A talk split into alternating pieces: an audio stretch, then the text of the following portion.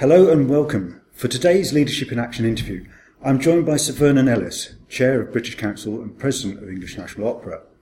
I'm looking forward to hearing about some of the differences and similarities between leading in the world of arts and culture and the world of commerce, because Sir Vernon enjoyed a long and distinguished career in consulting before his current roles. He started his career at Accenture, then known as Andersen Consulting, in 1969 when he graduated from Oxford with an MA in Philosophy, Politics and Economics. And during his time there, he progressed through the ranks to the position of International Chairman from 2000 to 2008. Sir Vernon has been involved in a number of musical organisations over the years, including the Royal College of Music and English National Opera, as I've mentioned. As a result, in 2011 he was knighted for his services to music. Welcome, Vernon, and how are you today? Very well, thank you. Great. Um, before we get started on the main menu, so to speak, perhaps you could explain a little about the work of the British Council for the benefit of those listeners who may not yet be aware. Well, the British Council is um, a body which exists to use the um, great cultural and educational organizations and institutions and traditions we have in this country, but also something wider, our English language and our values and take that and engage using those assets around the world with people. We've got 7,000 people, 110 countries, and we work mainly through education, which also includes a lot of society elements like law, justice, civil society. We also work in English, both teaching English in public education and in privately, and also exams. And thirdly, arts and culture. So it's quite a, a widespread organization, and abroad it's appreciated that that engagement builds trust in Britain in quite a remarkable fashion, we found from a survey this year. Uh, that's brilliant. Thanks very much. Um, okay, so could you tell us a little more about how you came to be involved as chairman of leading arts and culture bodies from your background in consulting? Well, I think to take two things separately, I, I got involved in some arts organizations because I have always had an interest in, in music. And I, and I, I think that um, it's good to have some outside interests as, as, well as work.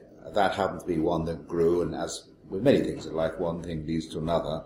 And eventually, as was an opportunity put to me to say, could I help form the board of a new opera company, a small one, I did that, and then you get known by other people. So I finished up by being on the board, often then chairing um, ENO, English National Opera, at a time when it was going through a difficult um, transition. Uh, there was a lot of problems facing it. And so as a result, you get asked to do other things. How I'm involved with British Council was a bit different in the sense that that was one element. Managing a large people organisation, which I had been at Accenture for many years, was another element. But also at Accenture, one of the things that I perhaps did more than most was dealing with the outside world. I, I led our representation at the World Economic Forum at Davos. I um, helped form and, and, and shape what we called our global corporate citizenship activities and our foundations and our volunteering and our pro bono work and how we linked those together around the world.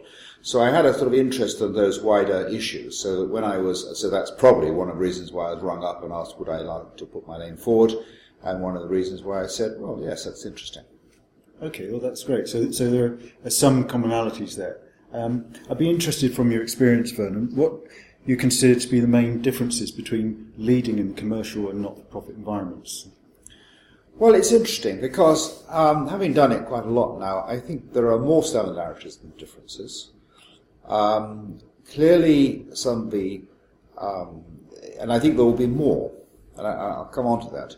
Um, some of the differences is that particularly those organisations which have been sort of close to a a public service, and this applies to British Council, which is a uniquely both a charity and a non-departmental a public body, to put it in government parlance, which means it is it is it has to conform a lot of government rules because part of our income, um, only around 20%, but part of it is actually uh, from a government grant from the Foreign Office. And that puts a kind of certain picture on it.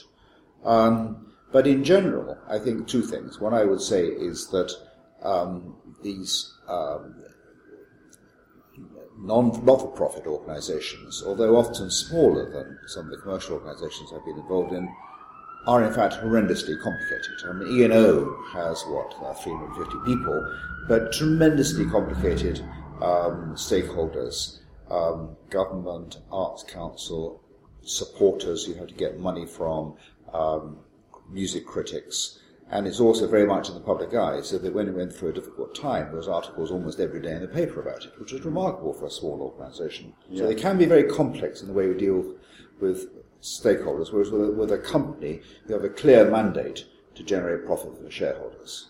Obviously, there are complexities, but it's a very clear mandate. Second thing, though, is I say there's more convergence because I think that increasingly a great number of organisations, the British Council is certainly there, are not for profit, but will have to become more and more entrepreneurial. Mm-hmm. I was around at the BBC talking to Chris Patten and the acting DG yesterday, and, and, the day before I was with Tony Hall at the BBC.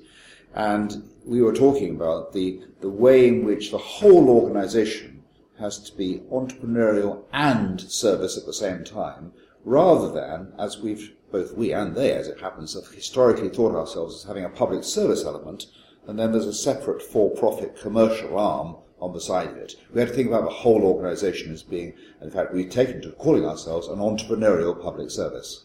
Yeah, yeah, I, I think that's dead right. And um, it's often useful to think not so much in terms of profit, but in terms of generating surpluses to fund your operations. And I think that's quite a, a good distinction, which helps people who perhaps view the word profit in that sector as being a dirty word. Indeed, it is. I, I think that's a very good way of putting it. Although, of course, one difficulty, this is a distinction, as I said, the, the, the, the aim of the for-profit company is to generate profit for the uh, shareholders.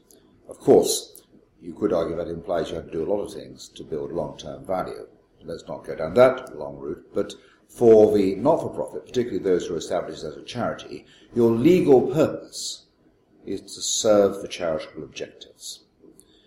And that is your only legal purpose and it's something you have to remind yourself of because, in if, for example, um, if you no longer think you're fulfilling that very well, then the right thing to do is to fold yourself up or, or amalgamate with some other body. And don't just hang on for survival because you want to preserve the organization. Your duty is not to preserve the organization, your duty is to preserve the charitable purpose. And they are different.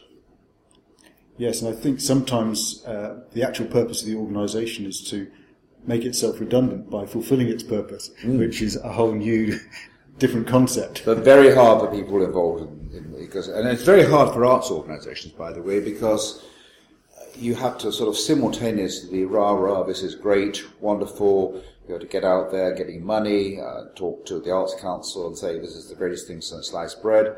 But you've also got to be quite objective internally and quite hard and you also got to say that actually, you know, if it's not fulfilling its purpose in a sustainable way, then perhaps it's best to do something very different. And that's often very hard for boards of charitable and arts companies to do.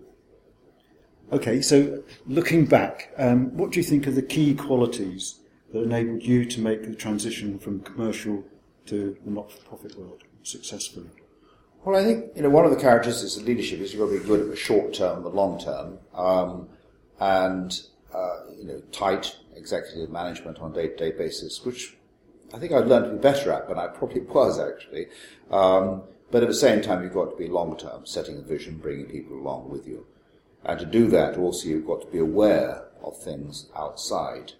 And I suppose you know if I was to compare myself to some of my colleagues at Accenture, I can think of better operators harder, faster, tougher, maybe, but they wouldn't necessarily have been as broad or aware of the longer term outside implications. And I think that characteristic has helped that transition, particularly being transitioned to a, a chairman as opposed to a chief executive. Okay, uh, we'll come back to that a bit later. Um, now, in your unique position, Vernon, what can you do to take a lead in bringing together the different worlds of commerce and arts and culture? Well, I think the. I, I think, uh, as I said, there's a longer term aspect of leadership, which is about setting a vision and bringing people with you. And to set that vision and make sure it's the right vision, you have to have the right antennae with the outside world and often right relationships to then take that forward in terms of relationships with all sorts of wide stakeholders. whether it's you're establishing a license to operate, in a sense, in, in Tanzania or wherever, or, or bringing along your investors at another end of the screen. And I think that um, the breadth uh, and variety of experience being with different kinds of organizations in the not-for-profit, particularly um, I think is sometimes in difficult situations and also seeing how other people do things, has all helped make that transition. And each one of these experiences uh, has helped a lot. Okay. Um, I think it's interesting to look at the parallels between the work British councils do in promoting cultural understanding and the leader's role in doing much the same thing, creating a culture of trust and understanding within teams. What thoughts do you have on this? Well, that's a, it's a very interesting question, that, because I think that um,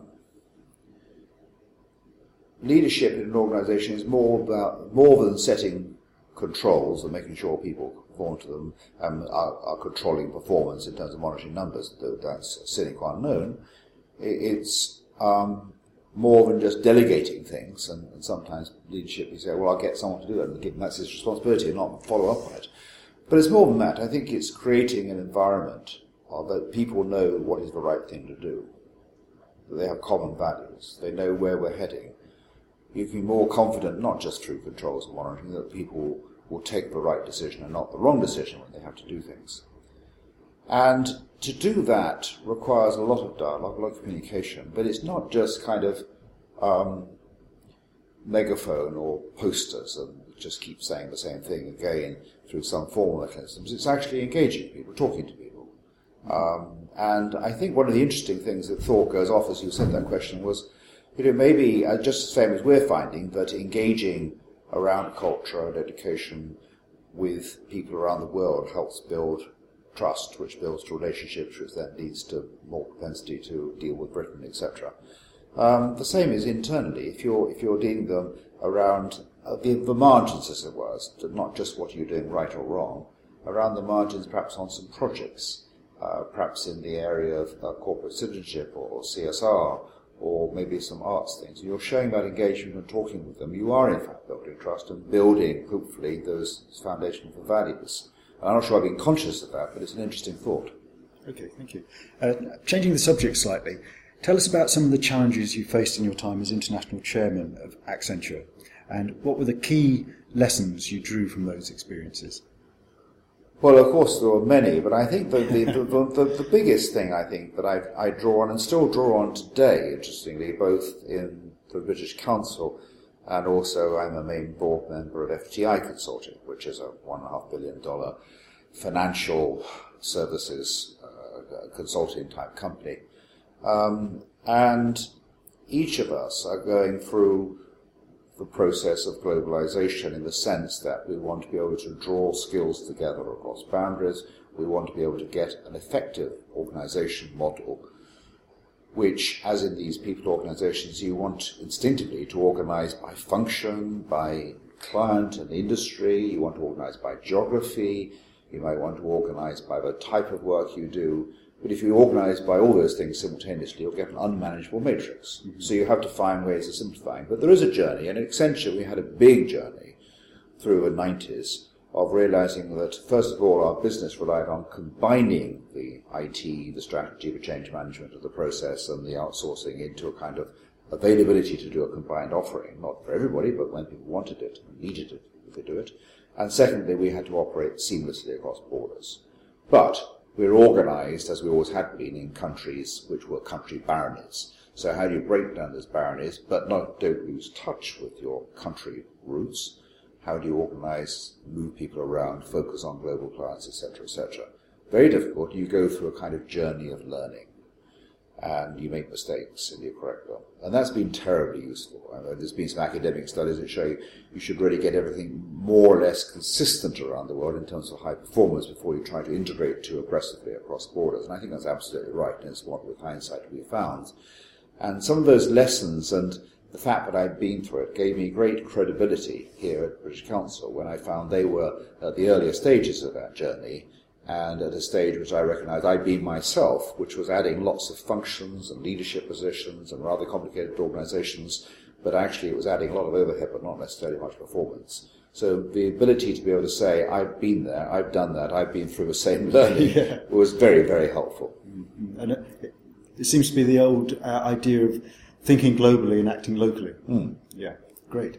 Um, with all the corporate scandals like the ongoing banking crisis, global organisations making use of tax loopholes and so on, what are the lessons we can learn from them and what, what's the role of leadership in ensuring proper governance?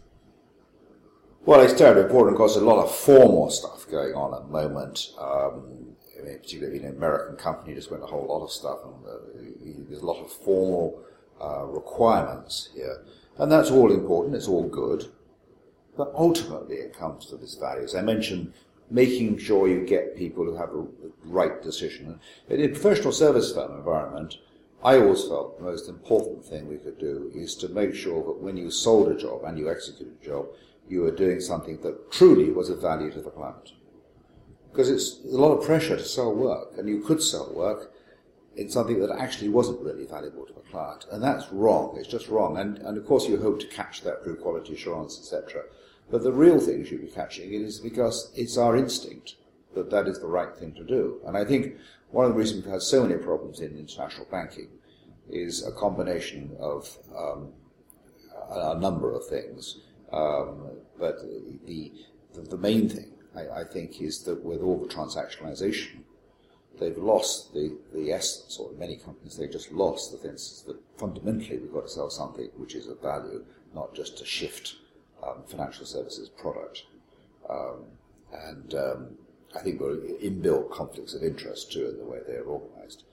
Uh, and that's why you had particular concentration of problems there. But I think in the end, it does come down to values. And values are not something that you just have on a website. This is our corporate values. And a lot of companies do that, but nobody could even recite them, let alone follow them.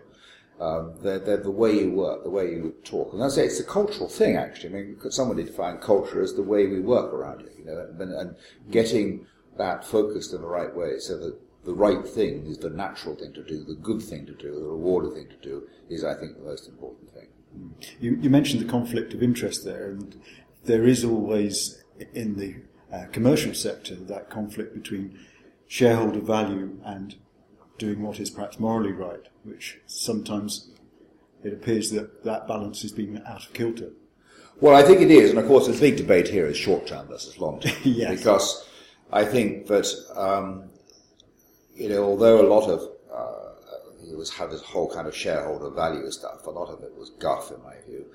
And uh, but, it, but in terms of the numeric aspect of it, building the long-term shareholder value, building the brand value, being aware of the fact that intangible assets, your knowledge of the world around you, your reputation, your reputation at Accenture, a big issue was what is our reputation in the recruiting marketplace? recruiting marketplace actually felt it was important that they saw Accenture was doing the right thing in terms of the way it engaged the communities around it, um, in terms of the skills program it had, not just internally, but helping translate that to other people to give them skills for employability. And so investing in those things, I think, truly does bring long-term shareholder value. Of course, it's harder to quantify that. Um, but if you think in that frame, you don't get into the fact that it's a conflict of pleasing the shareholders versus building value. Unfortunately, um, particularly in, in, I think, under a regime of quarterly earnings results and, and analysts who are perhaps of limited experience and understanding and are looking very much at short-term results, there is de facto a conflict, and it makes the job of senior management very difficult in bridging that because they have to constantly explain that something is building for the long term, even if it looks as though the, the short term may be affected. And that's an additional burden on, on senior management in for-profit companies, public companies. Mm-hmm. That, that kind of leads me on to the next question, really, which is um, when we talked before, we discussed how leadership works in the context of the chairman CEO relationship. Um, so that is obviously one of the key issues. Could you outline generally what the issues are around that relationship and how best to make that relationship work? Well, I think the starting point for that is what is the role of a chairman and a board. And there's, in, in formal terms, the chairman should not manage, nor should the board. Manager manages.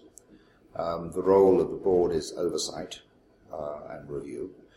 But the board does also have a formal role in the setting of strategy. It actually, in almost not for profit and for profit, it is acknowledged that the strategy, the vision is set with the board, with management. So you have a immediate excuse if you need one, but, but a device that you do get involved in setting a strategy. And we do that through a way day once a year and, and just by me being involved. There is also a formal role quite often with the chairman. It varies from institution to institution of dealing with outside shareholders and not-for-profits and supporters and government and things. And you know, in, in the corporate world, quite often that's an investor relations role. But then when it really gets down to the informal things are much more important, I think, um, which are to do with your relationship with the chief executive. And I think it's best if you're complementary, not exactly the same. Strengths and weaknesses, styles. If it's a mentoring, it's a chivying, it's a praising, it's a prodding, it's a regular discussion, it's a mentoring, it's all those things. Um, and if you don't have a good relationship with the chief executive and the chief executive is not open to you doing those sorts of things, then it won't work. If it's too cozy, it won't work. If you try to interfere too much and actually assume you can tell people to do management things as opposed to suggest, prod, etc., then you'll get in trouble because the chief executive will resist that, quite rightly. So it's a delicate balance, but I think it can be very effective, and I think um, well, I would say this, wouldn't I? Because I've been operating as a chairman for quite a long time. But I do think with the right relationship and nurturing that, you can achieve a lot together. And what do you think about the situation where somebody undertakes the chairman and CEO role simultaneously? I'm personally not in favour of it, which I shouldn't really say, because actually at Accenture that's been a model. Because in America, well, actually what's happened at Accenture is the chief executive um, has had a separate uh, chairman, uh, but then eventually that chairman retires and the chief executive has become chairman and chief executive. When they become chairman, then there's a new one, which breaks two things in British corporate governance. One is you don't generally promote a chief executive chairman. And I think, sorry, my colleagues the sense won't necessarily agree with this. I think the British method is actually rather good. But I think it's a different role. There's more um, emphasis on the lead non-executive and the American boards where you have a combined chairman and chief executive. And to a certain extent that compensates. But I think it mainly compensates in the formal mechanisms in and around the board. I think you lose something in the day to day. At least I think we do, because I hope still think, because I think that is where most of my value comes. Is not in the formal board mechanisms, but in the day to day, week to week interactions with me and the um, chief executive. Uh, and if you've got the same person doing both roles, clearly you can't have that. Okay. Um, when I last saw you, you talked about the important role British Council has in building trust in brand Britain. Tell us about the role trust plays in leadership generally. Yes, I said, uh, as I said earlier, actually, I think we're finding that these kinds of engagements do build trust, and I think trust in that context has proved to be important because it does clearly signal from the results we've done a greater propensity in this context of trusting Britain to go and study in Britain or do business in Britain. And I think in in a, a corporate environment, a leadership environment, or, or a not-for-profit actually, trust is absolutely vital. Um, and even though you're probably always going to get a certain amount of barroom chat and moaning, and you're always going to get in large companies and got those people at the centre don't know what they're doing, and you know, if anything had the real world out here, they would know. But nonetheless, and, and, and Accenture was full of people who quite querulous, but basically we did, I think, trust that the company was going in the right hands and, it, and there were people who knew what they're doing. I think it's always difficult when you're change, and we've been through a lot of change at British Council, and I think you're only going to get so far by pushing change unless you can bring truly people with you. And to do that, you have to be slightly ahead of where they think they are. Not so far ahead you've lost touch with them, but then bring them along with you. And you can only bring them along with you if they actually fundamentally trust you. So it's really important. Okay, thank you. Uh, we could talk all day, but um, I, think it's probably time to draw the interview to a close now. So, finally, if you had just one piece of advice you could give our listeners on the art and practice of leadership, what would it be? I think the I just actually said it. I think is is um, setting that direction and trying to bring people through you with you, and and I think keep broad. I mean, my general advice to students. I, I got an honorary doctorate the other day, and I said, you know, you've got to be very focused on the job at hand, but also keep broad because that gives you the breadth of, of vision and also opportunities you might want to take. And I think that breadth, but at the same time relentless focus, and the combination of that is really important. And having set a vision, I think you've got to find ways, subtle ways often, of keeping people reminded of that. I mean, everybody will say that you, you can't repeat things enough because we're all deluged in email, deluged in communications, and finding ways through that, um, I think, is really important. And non-NAF ways. I mean, just putting it on posters around the company probably doesn't work. Okay, well, thank you for that. I think the key words there are relentless focus, um, which I think is so important. So, thank you, Sir Vernon Ellis, for taking time out to share with us your unique and valuable insights into the art of leadership. And I trust that your mission to build trust in Britain continues to be successful in creating real understanding between the many fascinating and diverse cultures around the world. Thank you. Thank you very much. Some good and interesting questions. Thank you.